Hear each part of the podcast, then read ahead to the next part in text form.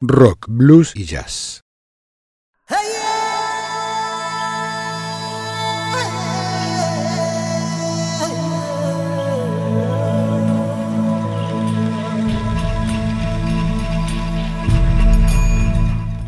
Vivimos dentro de una travesía, sin tiempos ni espacios.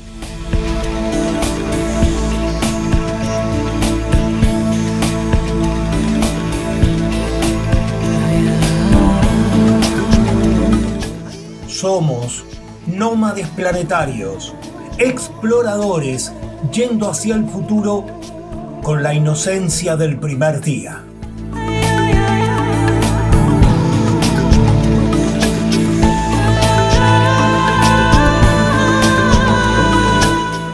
Es lunes, son las 22 horas y comienza Ubik, lo que fue y será.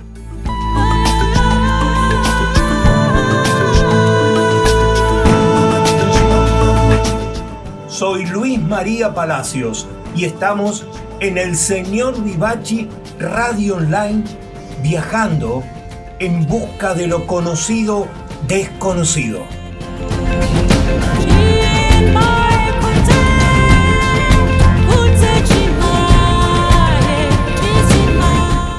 Ubik, un artefacto radial perdido en el infinito.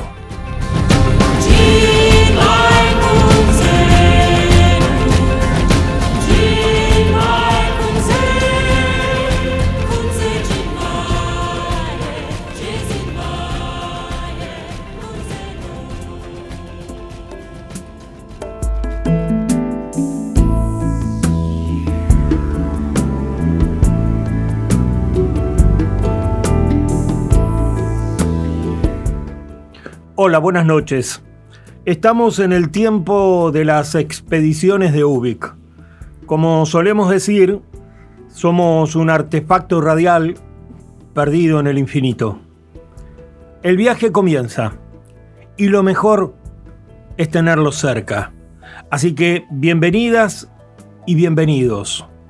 Ubik, levanta vuelo.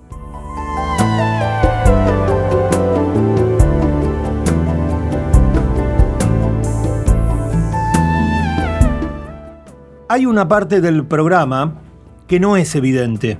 No, no suelo contarla y sucede cuando hay que ir de la idea, de la ocurrencia, a la realización. Esta vez la idea para el episodio de Ubik de esta noche nace de una anécdota. Y al comenzar a darle un formato radial resultó ser como un rompecabezas. Por lo general, los rompecabezas traen una lámina, o en la tapa mismo de su caja viene una imagen que es el resultado final, como una guía, como para orientarse mientras se arma. En este caso, el rompecabezas es un puñado de piezas sueltas, sin patrón, sin instrucciones, incluso, tengo que confesar, no sé si están todas las partes. Así que veremos hasta dónde puede llevarnos este caos.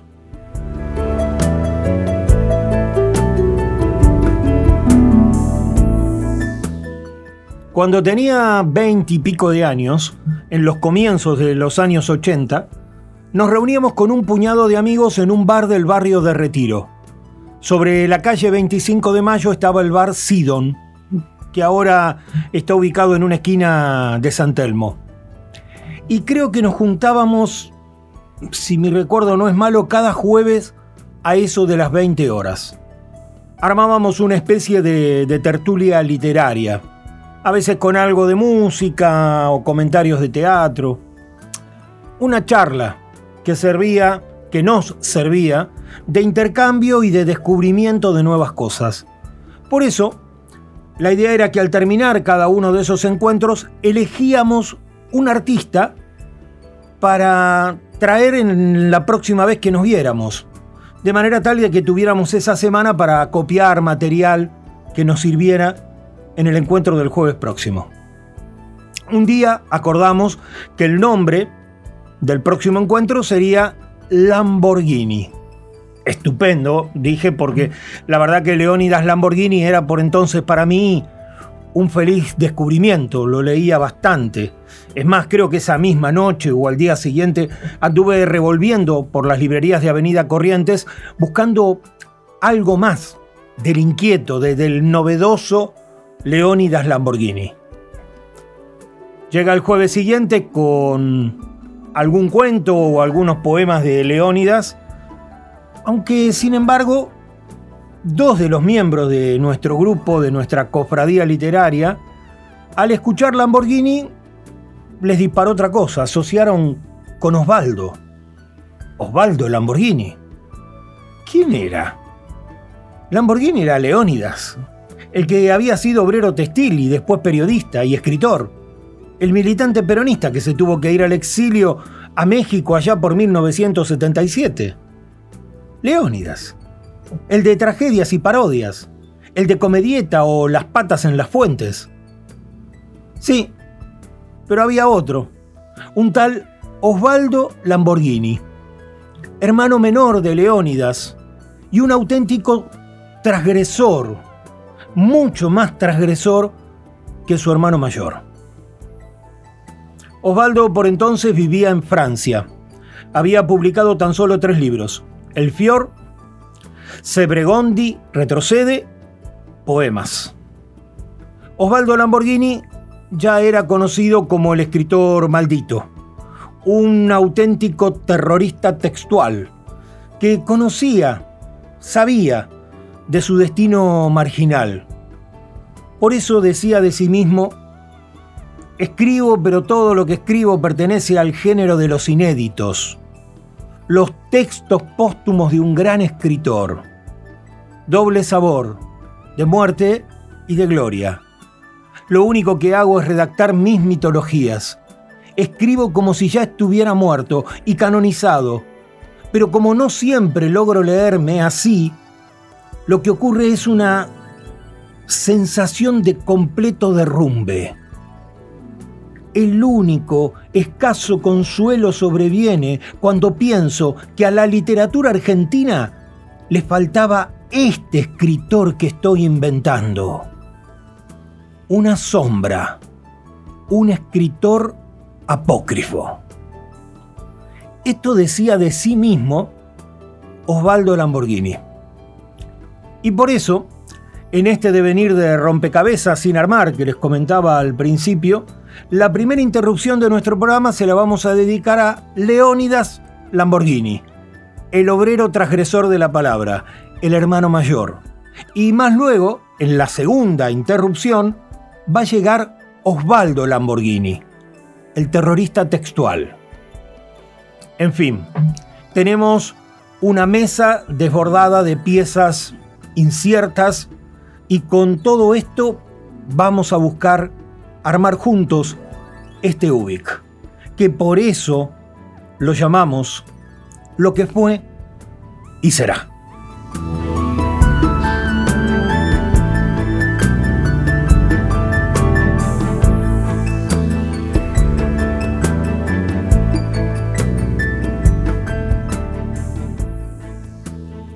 Hay hombres que luchan un día y son buenos hay otros que luchan un año y son mejores. Hay quienes luchan muchos años y son muy buenos. Pero hay los que luchan toda la vida. Esos son los imprescindibles. Bertolt Brecht.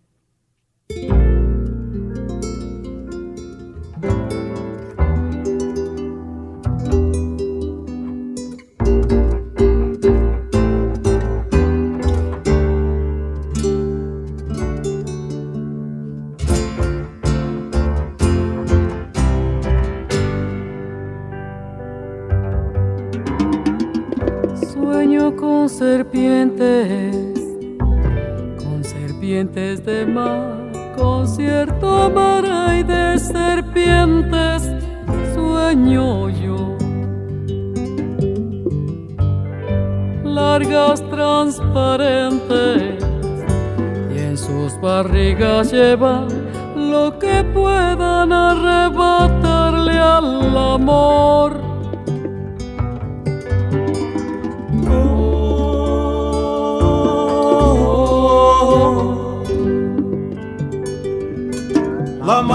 y aparece una mayor.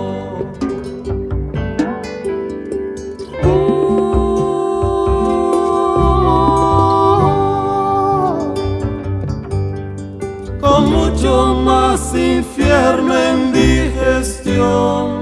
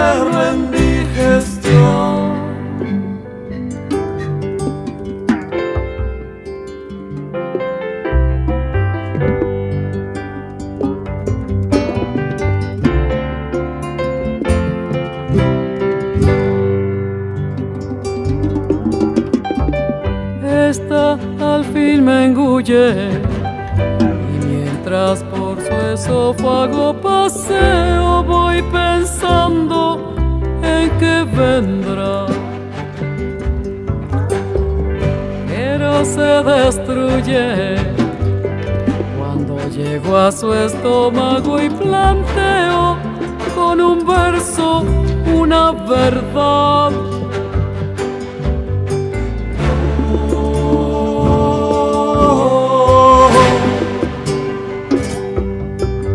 La mato y aparece una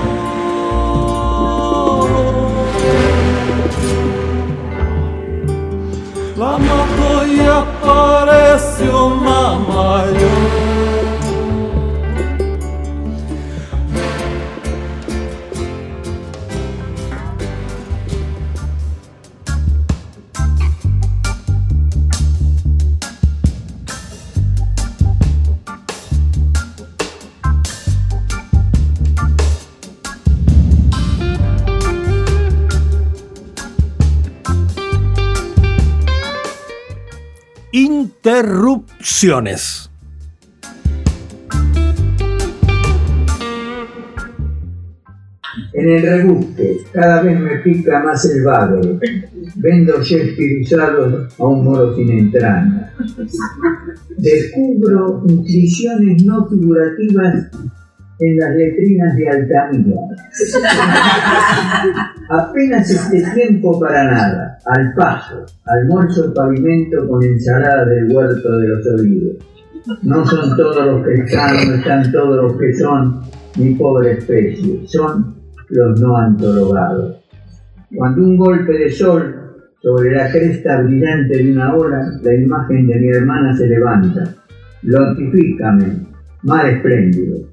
Mi horario es justo para que las horas que pasen ya no vuelvan más y no tener sanidad pública, ocupación bien fría.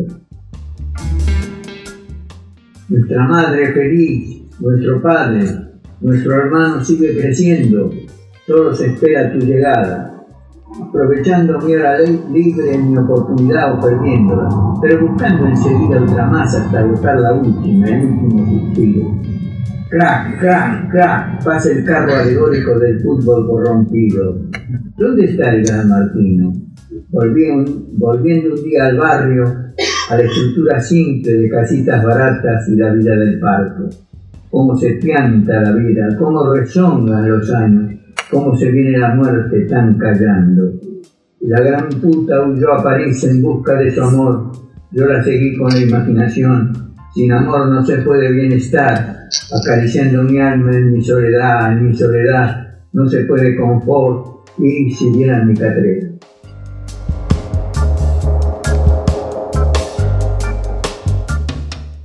Este es Leónidas Lamborghini, nacido en 1927 en el barrio de Villa del Parque, en la ciudad de Buenos Aires. Estudió agronomía en la UBA, pero trabajó como obrero textil, poetejedor y encargado de telares. En 1955 se cansa del trabajo en la fábrica y comienza a dedicarse al periodismo. Mientras escribe sus primeros poemas que serán publicados ese mismo año bajo el título El saboteador arrepentido.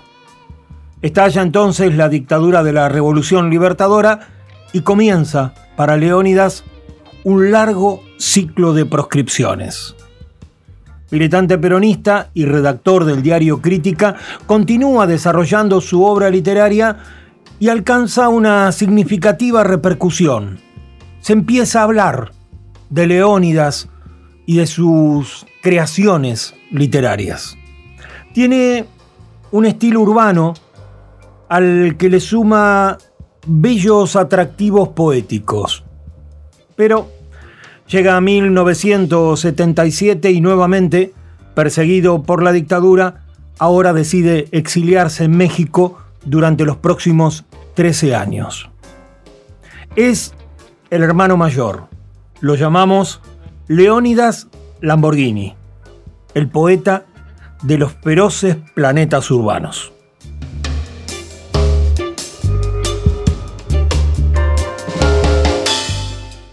Ver el horror, verlo en lo cómico y ver lo cómico en el horror. Ese es el juego, cayendo a tientas por el pozo o atravesando el blando espejo. Lo que no es loco no es verdad. Llama la risa a lo siniestro, llama el sentido al sinsentido, llama el pensar al desvariar. Lo que no es loco no es verdad. Al golpetear de un remo y otro salpicó el agua. Golpeaba un remo, golpeaba el otro. El río dijo, lo que no es loco no es verdad. Ese es el rumbo. voy a leer de Mirata hacia Don Sar en la parte final. Mirad esos cruces de vías abandonados, esos cauces de agua abandonados, esos puentes abandonados, esos aljibes abandonados. Mirad esos postes enricadores abandonados. Mirad esos espejismos abandonados, ahora derecho, ahora en zigzag. A pesar de todo te llamamos nuestro Puy, a pesar de todo, a pesar de todo te llamamos nuestro amigo. Mirad hacia Don Sar, y mirarlo a Pig, el gigantón que agoniza, que se nos muere y no se nos muere, y posado sobre su frente el pájaro pájaro que entreabre su afónico pico por donde sale la palabra de Pig, el ensayo de la palabra de Pig. Edificar algo muy grande que me permita olvidarlo todo. Absoluta desesperación. Vacío como una balba de caracol en la playa que espera que la aplasten. Ahora derecho, ahora en zigzag, ahora derecho, ahora en zigzag.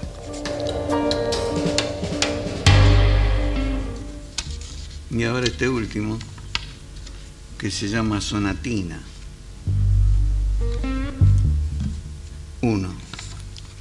Donde el lugar se presentara allí sin demagogia, en medio de la muchedumbre, sin demagogia, ocurrencias, escaramuzas, sin componendas, prendados, todo aquello, todo aquello que el tiempo ha guardado, preservado con sacrificio, escaramuzas, ocurrencias, todo aquello, todo aquello, sin demagogia, sin componenda, todo aquello que el tiempo nos dio, donde el lugar se presentara, allí, aquí, lo inesperado de nuestro arte, en medio de la muchedumbre, a la lumbre, sin demagogia, sin componendas, donde el lugar se presentara, todo aquello, ocurrencias, escaramuzas, prendados, todo aquello que el tiempo guardó, preservó con sacrificio, todo aquello que el tiempo nos dio allí arriba, allí, allá, aquí, acá, lo inesperado en nuestro arte, haciéndolo en medio de la muchedumbre, a la lumbre, cuando el lugar se presentara, sin demagogia, sin componenda, ocurrencias, escaramuzas, haciéndolo prendados de nuestro arte, prendados y ahora de este tiempo desprendidos en este cuarto dos siluetas de sombra, girando y girando en la pared. 2. Cuando el lugar se presentara, pero también cuando el lugar era buscado, todo aquello, todo aquello, y encontrado, la ocasión, lo calvo, donde el tiempo nos daba su refugio, ese refugio en el que estar con nuestro arte, haciéndolo, haciéndolo inesperado, siempre, pero en vez, no en medio de la muchedumbre, en vez, refugiados en el lugar buscado y encontrado, todo aquello, todo aquello, en vez nuestro arte refugiándose en la ocasión buscada, todo aquello, todo aquello, lo calvo, una penumbra.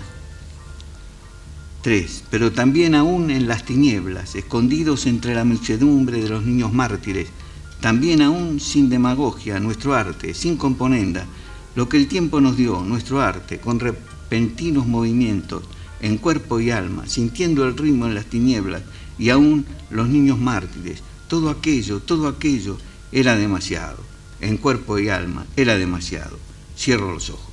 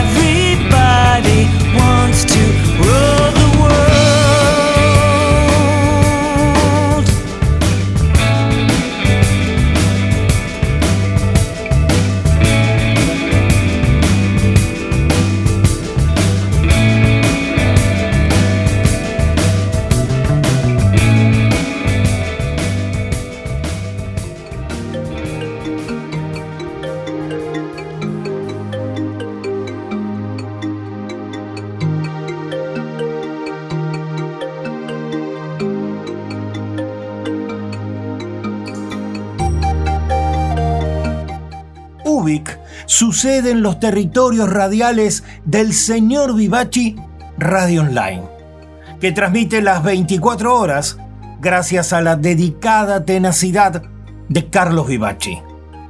Semejante audacia permite disfrutar la radio los siete días de la semana a través de su canal exclusivo, elseñorvivachi.com.ar.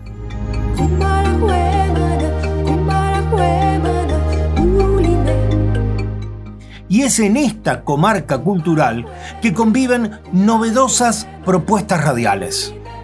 Los martes a las 20 horas llega el programa de Esteban, inventado y conducido con el estilo creativo de Esteban Jauregui para contarnos historias y personajes llegados desde los planetas musicales. Y rato después, a las 22 horas, sucede Querido Diario. La radio convertida en una maravillosa usina de música y literatura, alquimia creada y conducida por Marcelo Marengo.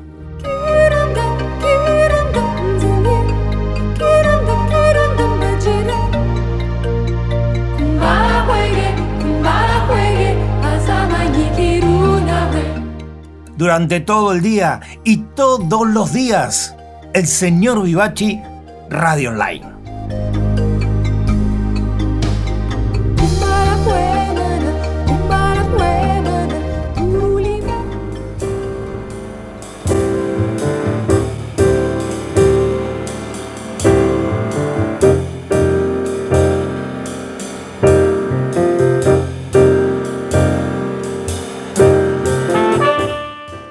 Siento, luego existo.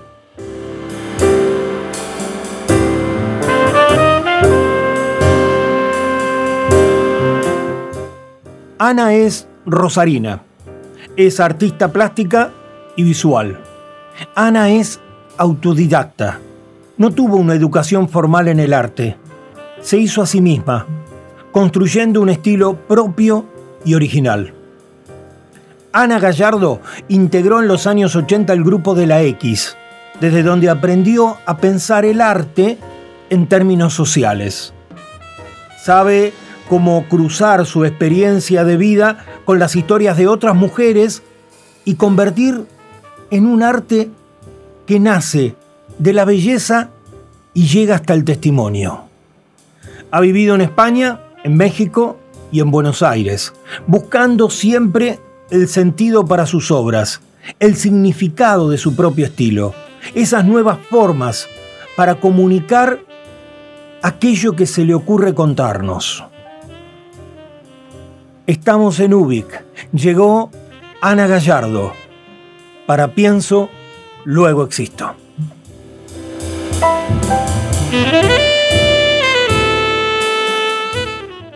Les quiero contar que yo soy una artista política. Soy de una generación que creyó que el arte iba a cambiar el mundo.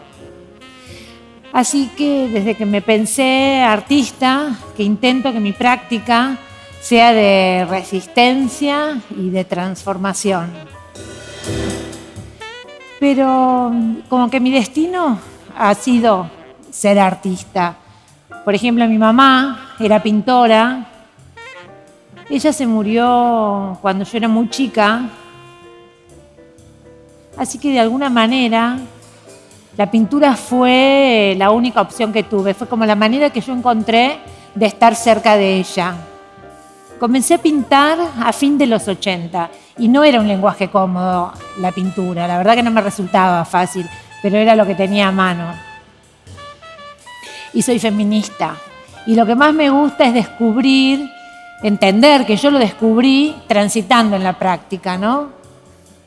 Por ejemplo, en los años 90 pintaba sobre unas telas negras ropa interior femenina con objetos de uso doméstico. Esas telas iban colgadas sobre unos soportes de madera en cruz y para mí eran como grandes estandartes para una manifestación de mujeres en la calle.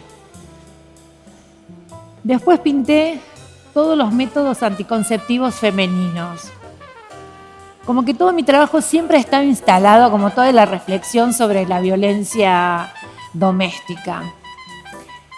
Pero en los años 90, la verdad que el arte discutía otras cosas y mi trabajo no circulaba, así que yo tenía una gran frustración. Estaba enojada porque mandaba los concursos de pintura y me rechazaban sistemáticamente. Así que un día decidí, dejo el arte, me voy a poner un bar en la playa, comencé a levantar mi taller, enojada, y ordenaba poniendo algunas cosas momentáneamente sobre la pared que las sostenía con cinta de pintor.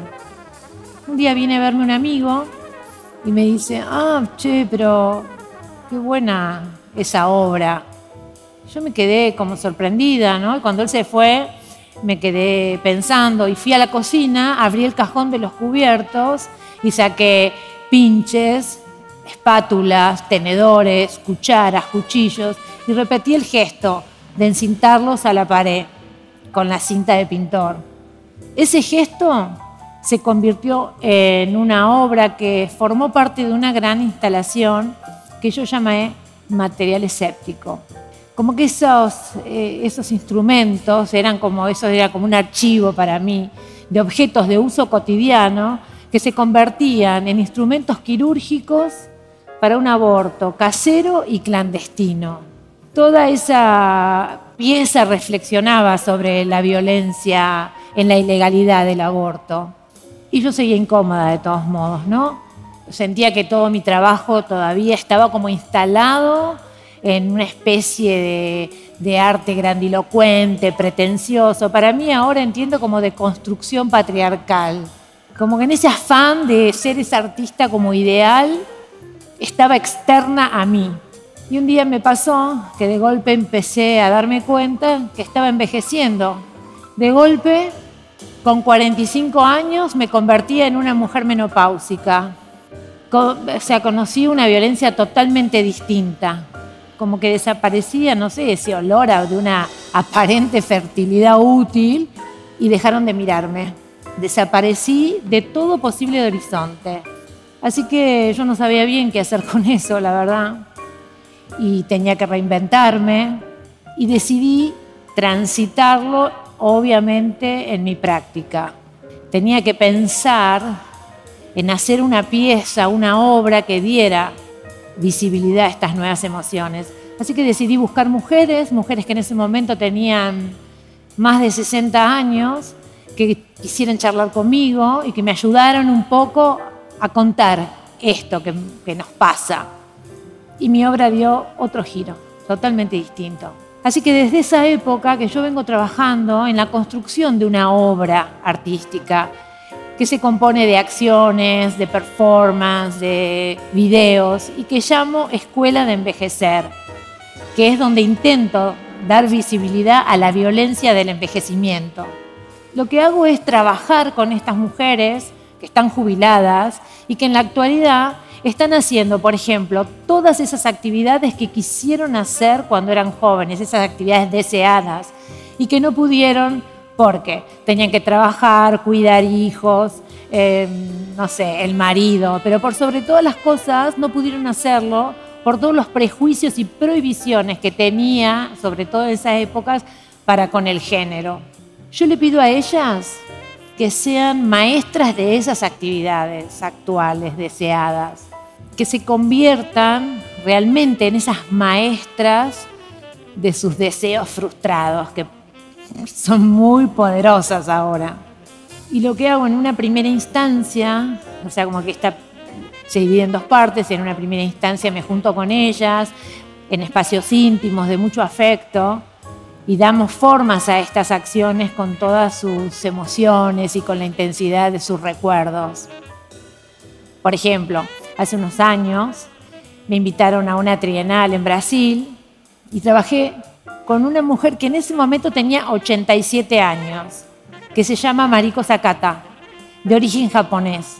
Ella había tenido obviamente una vida muy dura, de mucho trabajo, así que cuando se jubiló no sabía qué hacer con su tiempo libre.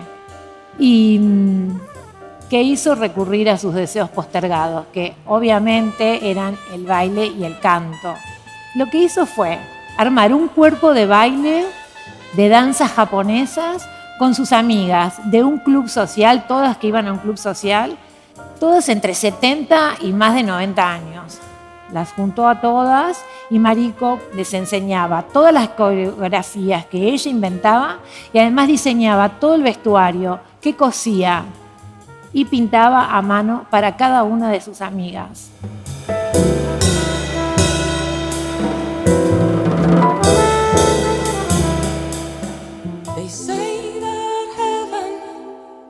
Like TV, a perfect little world that doesn't really need you, and everything there is made of light, and the days keep going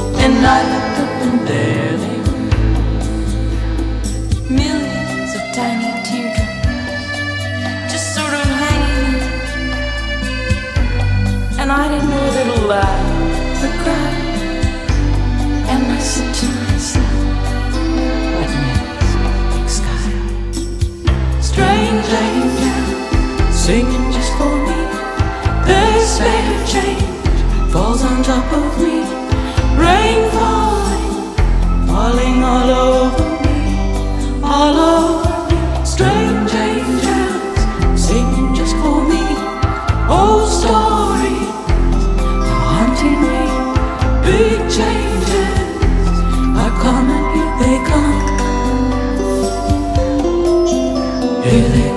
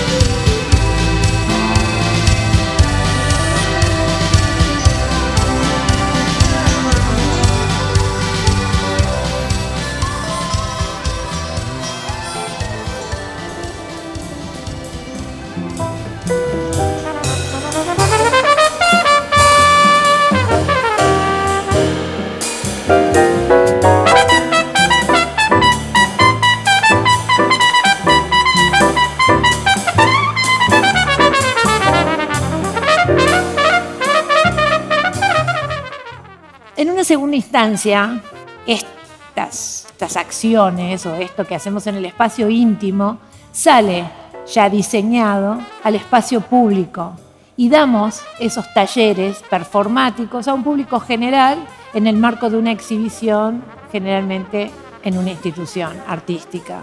Para mí, Escuela de Envejecer nos obliga a subirnos a nuestros deseos frustrados, ¿no? Como no hay manera de evitar eso.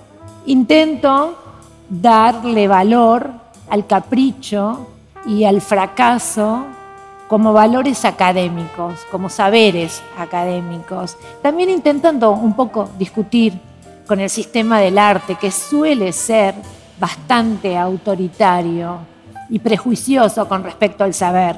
Siento que esta obra también propone terminar con esa violencia que ha estado en nuestra vida de mujeres desde siempre.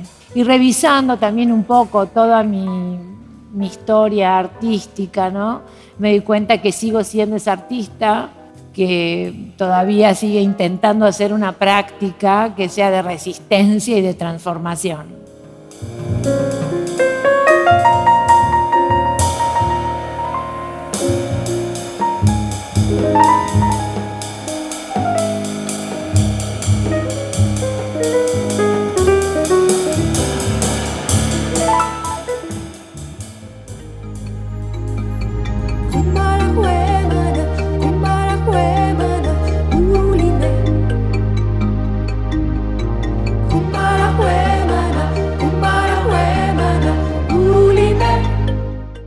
Si seguimos navegando por la programación del señor Vivachi Radio Online, llegamos al día miércoles.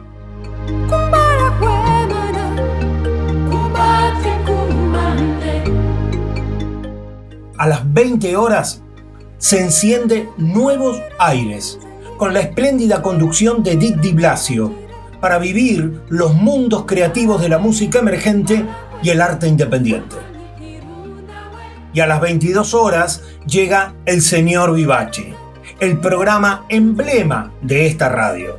Una poderosa travesía musical con el estilo personal de Carlos Vivace. Y al día siguiente, el jueves, a las 22 horas, sucede Espacio Galeano. Un viaje por los mundos del querido escritor uruguayo Eduardo Galeano.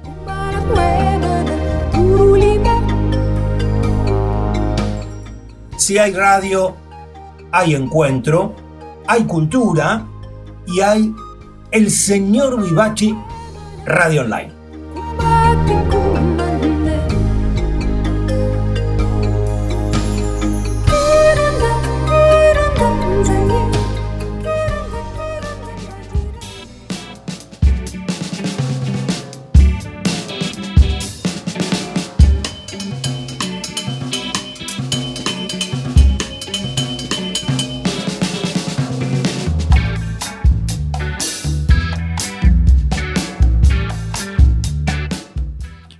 Interrupciones.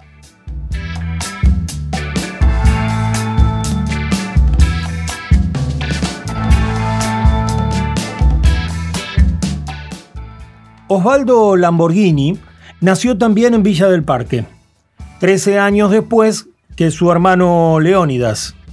Él nació el 12 de abril de 1940. En vida, como contábamos, publicó solo tres libros, Incursionó también en la historieta, publicando en la revista Tom Maxi con la saga Mark, que recibió por entonces elogiosos comentarios de la crítica y muchos lectores. Fundó también la editorial Tierra Baldía y mientras vivió fue invisible para la crítica y para muchísimos lectores. Su estilo mordaz, explícito, evidencia que había un talento que solo sería reconocido muchos años después de su muerte. Osvaldo es un virtuoso de la escritura, pero también del riesgo, de escribir como en un eterno borrador, algo que siempre está inconcluso y al mismo tiempo desafiante, de andar por las cornisas, de crear filosos estandartes literarios. Con la dictadura del 76 se fue al exilio en Barcelona, donde siguió escribiendo con el febril desorden que existe entre la parodia y la tragedia. Sobre aquellos fatales tiempos, él solía decir de sí mismo, el 24 de marzo de 1976, yo, que era loco, homosexual, marxista, drogadicto y alcohólico, me volví homosexual, marxista, drogadicto y alcohólico. Creó con su vida un personaje decidido a exponer, sin más y con notable crudeza, la pornografía de los poderes cotidianos. Murió a los 45 años en 1985, todavía en el exilio, pero en el peor de los exilios, en el de sus letras, que pugnaban por salir, aunque su destino, él mismo lo sabía, era ser invisible. Esta es otra interrupción, y viene con la voz del desarmador de rompecabezas, Osvaldo Lamborghini.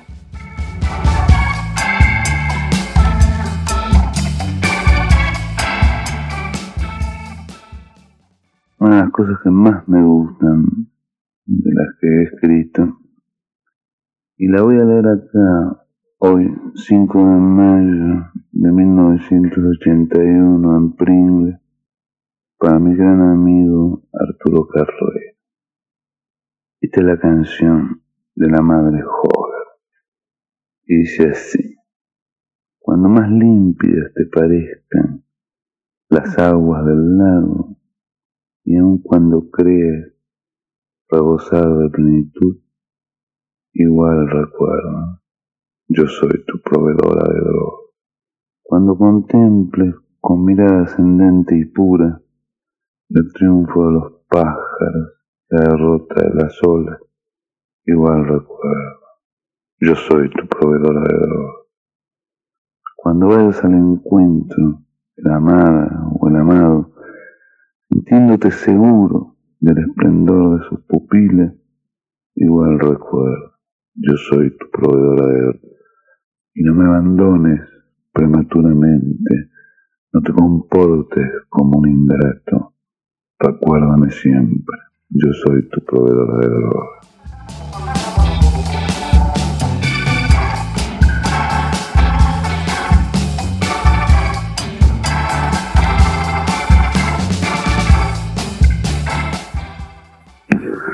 Bueno, estando acá en en la casa de Arturo Carrera, con unos amigos, nos empezó a parecer que el perro de la casa que se llama Jerry era chusma. Nos pasábamos que el perro nos seguía a todos lados, como averiguando lo que hacíamos, ¿no? Entonces empezamos a escribir sobre el perro, ya no había otro remedio que escribir sobre ese perro. Una de las cosas que, que yo escribí es, es esta. Dice así. A este perro yo me lo comería, pensé, el día que lo vi en la veterinaria. Y lo compré sin vacilación.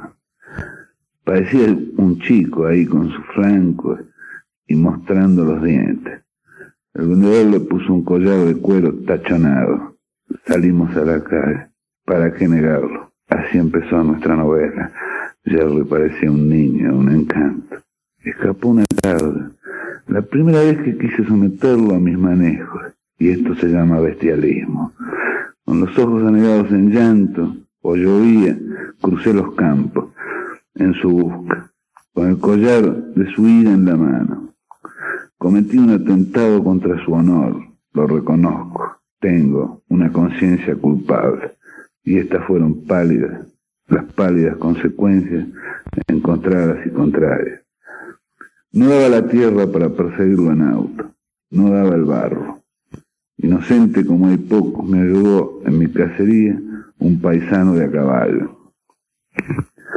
Jerry se había refugiado en un matorral y gruñía, y en púas la pelambre mostraba los dientes.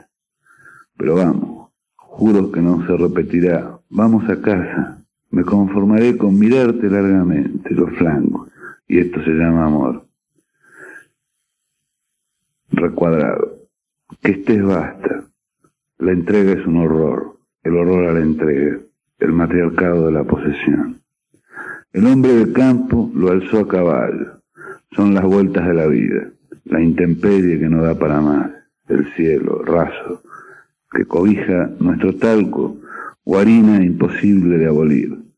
Serenos, rocíos, impacientes solos contra el corcho que tapa la botella, porque entonces el genio no tiene elección.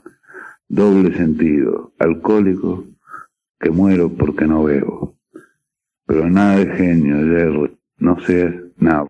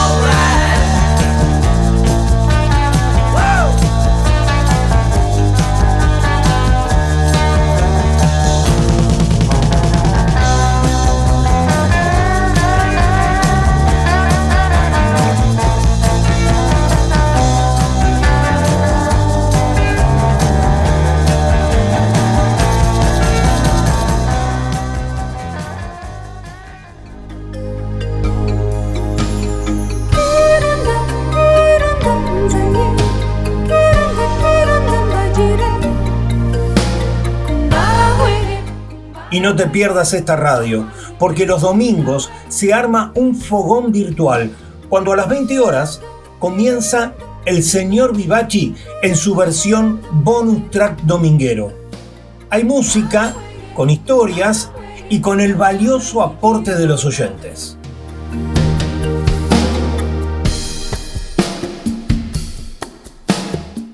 Y si querés volver a escucharnos, cada programa de la radio tiene su propio canal en misscloud.com.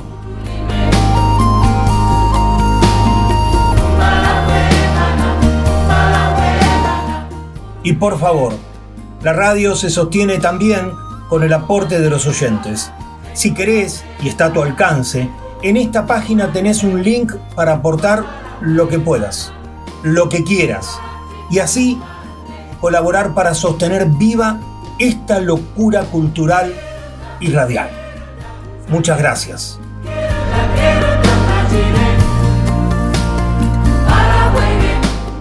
En fin, todos los días, a cualquier hora, sintonizate con el señor Vivachi Radio Online. Nosotros te esperamos con la emoción de vivir la radio.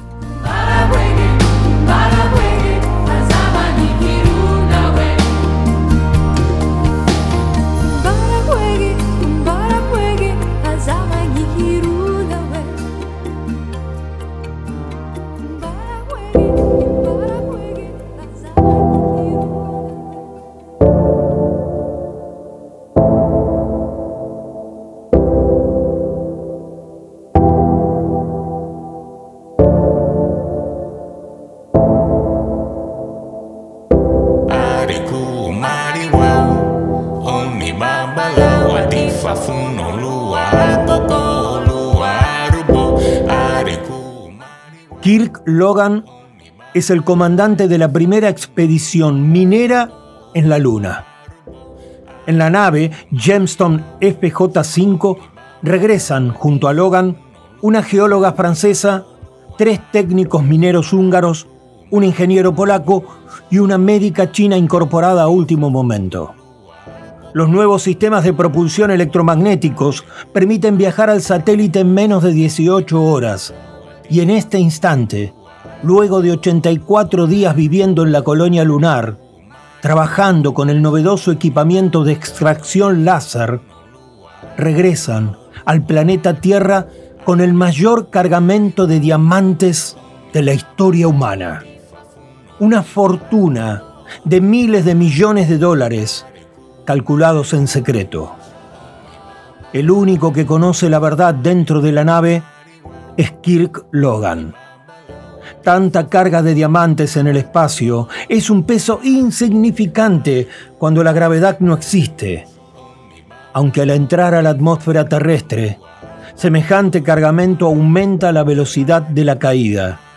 La fricción ahora está creciendo. El calor abrasador se vuelve insoportable dentro del módulo. La tripulación cruza miradas asustadas. No es una reentrada normal.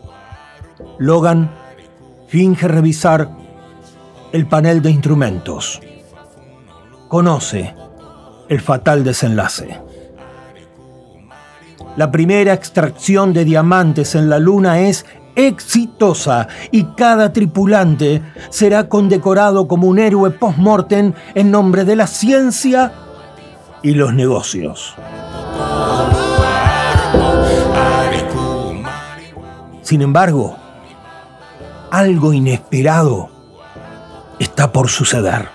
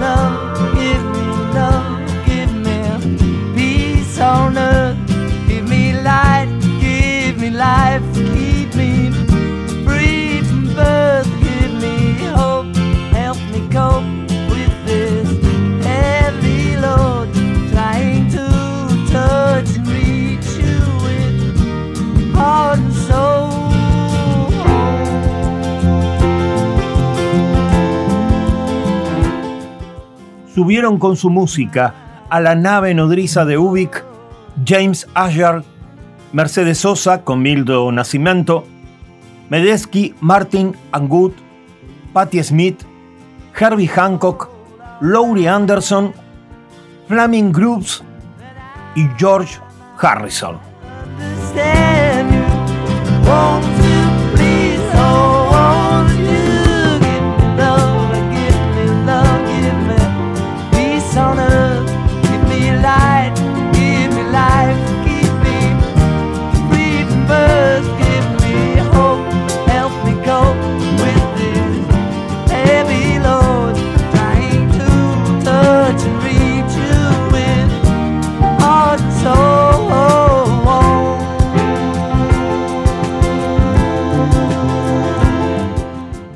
La mejor manera que hemos encontrado para eludir las responsabilidades que nos caben ante una guerra es disfrazar la muerte y la destrucción que provoca con discusiones políticas y reivindicaciones históricas. Así, muchos defienden sus razones cuando en realidad la guerra es la sinrazón de la sinrazón. Mientras la justificación verbal y el silencio hacen su trabajo, familias, personas comunes como nosotros, sufren la muerte, el desamparo y el desarraigo. Esto ya lo conozco. En una guerra, en cualquier guerra, solo quedan vencedores vencidos. No importa de qué bando, nadie triunfa, todos pierden. Por eso, cada día se vuelve más imperioso. Paren la guerra ya mismo. Deseamos vivir en paz. Buenas noches y buena vida.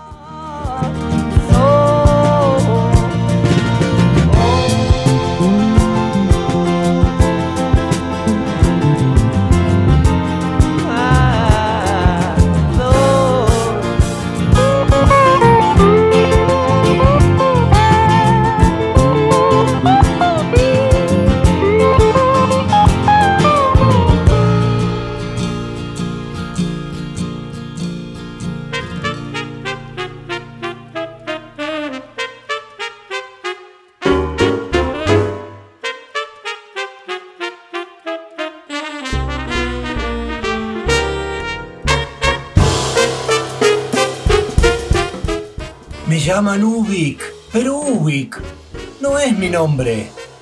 Yo soy. Yo seré siempre.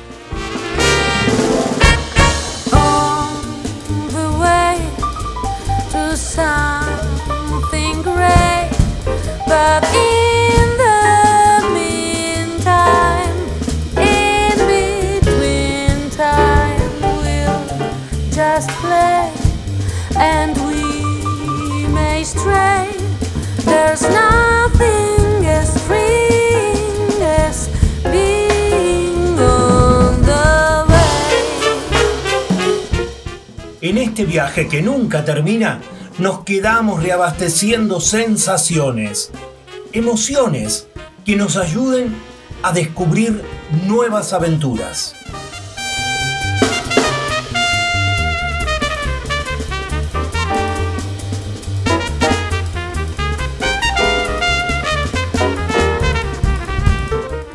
Ubik, lo que fue y será.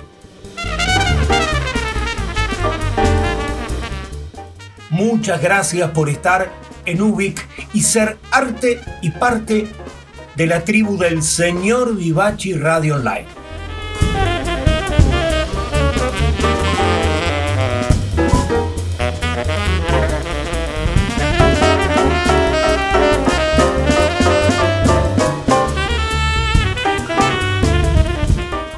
Porque desde el planeta de las preguntas infinitas, esto ha sido Ubik.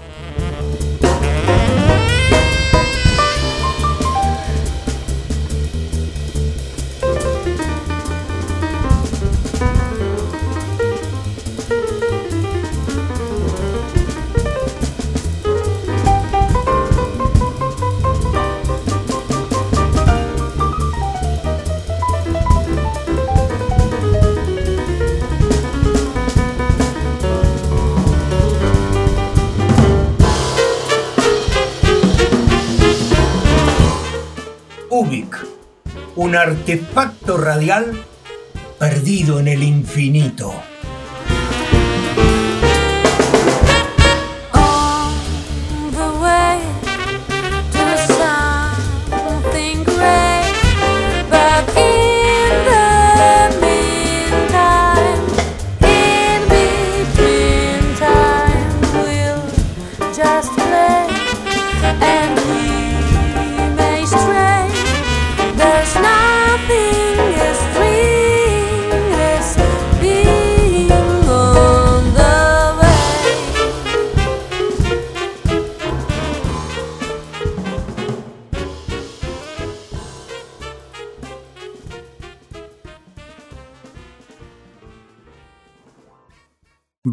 Blues y jazz.